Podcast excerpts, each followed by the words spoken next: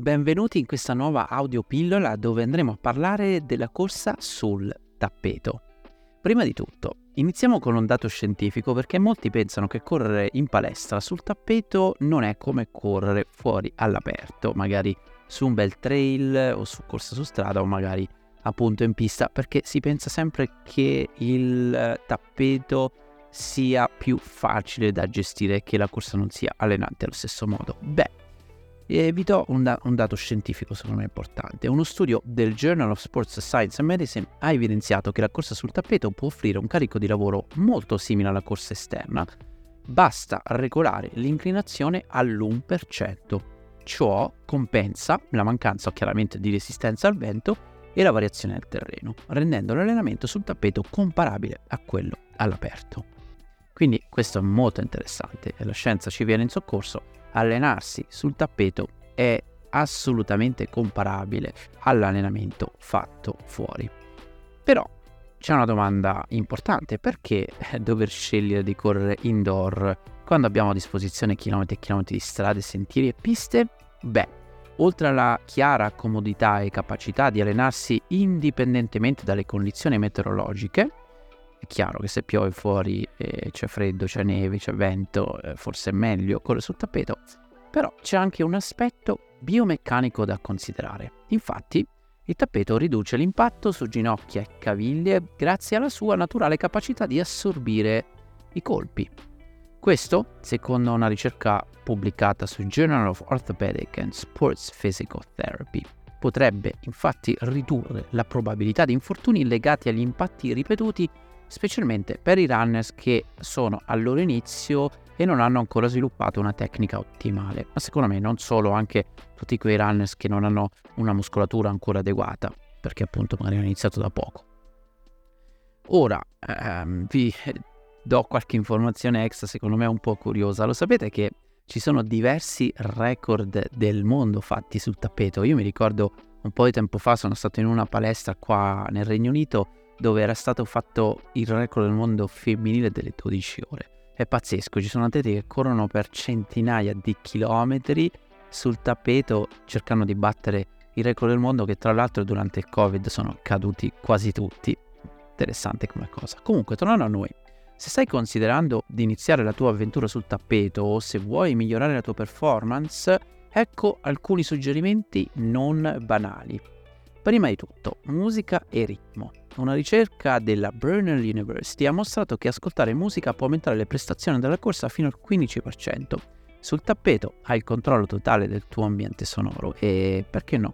Si può sfruttare. Chiaramente devi stare meno attento, c'è meno pericolo che ti investa una macchina o che ci siano problemi di quel genere. Io non sono proprio pro musica quando si corre fuori, invece sul tappeto direi che è quasi indispensabile, quindi perché no? Usare musica per migliorare il proprio ritmo può essere una buona scelta, soprattutto negli allenamenti un po' più tosti. Seconda cosa, variare l'allenamento. Alcuni tapirulan hanno programmi preimpostati che simulano percorsi collinari. Sfrutta questa funzionalità per variare l'intensità e simulare diverse condizioni di corsa. Ecco, io uso tantissimo il tappeto proprio per fare ripetute in salita, quando di solito non ho la possibilità di farlo. È bello crearsi dei collinari, soprattutto se, corre, se, se vivete in un posto pianeggiante, insomma si possono sfruttare diverse tipologie di programmi per fare tutto ciò. Però una cosa importante è attenzione alla postura. Correre sul tappeto richiede una tecnica leggermente diversa. Bisogna assicurarsi di mantenere una postura eretta, guardare avanti e non verso i piedi e di atterrare con il piede sotto il corpo. È una corsa leggermente diversa rispetto a quello che si fa su strada un po' meno la posizione in avanti come di solito si sfrutta soprattutto quando si corre forte su strada. In conclusione direi che la corsa sul tappeto non è né superiore né inferiore alla corsa all'aperto, è semplicemente diversa, con i suoi vantaggi e sfide uniche, che tu sia un principiante o un runner esperto, sfruttare al meglio questa modalità di allenamento può arricchire notevolmente il tuo regime di corsa. Uno perché appunto come abbiamo visto può ridurre gli infortuni e quindi è un ottimo strumento per evitare di correre sempre su strada e appunto eh, cercare di stare meglio senza, senza, rischiare. E il secondo che comunque il tappeto ci, ci dà la condizione di allenarci anche quando magari non si può uscire fuori. Io ho fatto un sacco di allenamenti sui tappeti proprio onde evitare di dover stare totalmente fermo. E poi mi piace anche molto sfruttarlo proprio per le ripetute perché a volte fare le ripetute da solo o comunque andature di un certo tipo non è facile, il tappeto comunque ti forza ad andare a quel ritmo e quindi eh, diciamo che, che, è molto utile. Attenzione però eh, di monitorare il proprio cardio, propria, i propri battiti cardiaci, perché chiaramente correre in palestra ti mette nelle condizioni di correre spesso con aria secca, con troppo caldo, con una condizione non sempre ottimale per correre. E questo può essere un problema, dipende ovviamente dalle palestre. Quindi monitorate il vostro battito cardiaco per capire se state sforzando di più.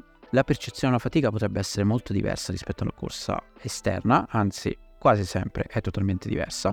Per me, per esempio, è molto più alta la percezione della fatica sul tappeto, eh, quindi dato un certo passo mi sembra di far più fatica sul tappeto. E questo spesso è per il fatto che appunto psicologicamente si sta sempre fermi e quindi questo non aiuta, ma poi è proprio un problema anche di condizione proprio all'interno di una palestra dove si fanno questi allenamenti, spesso questo varia tanto. E quindi guardando un po' come eh, lavora il proprio cuore si può capire se bisogna adeguare un pochettino i ritmi, velocizzare o rallentare a seconda appunto di questo parametro. Bene, io ho detto un po' tutto, spero che questo vi possa essere utile, se avete altre domande ovviamente fatele, possiamo provare a fare degli approfondimenti e come sempre ci si ascolta alla prossima. Ciao ciao!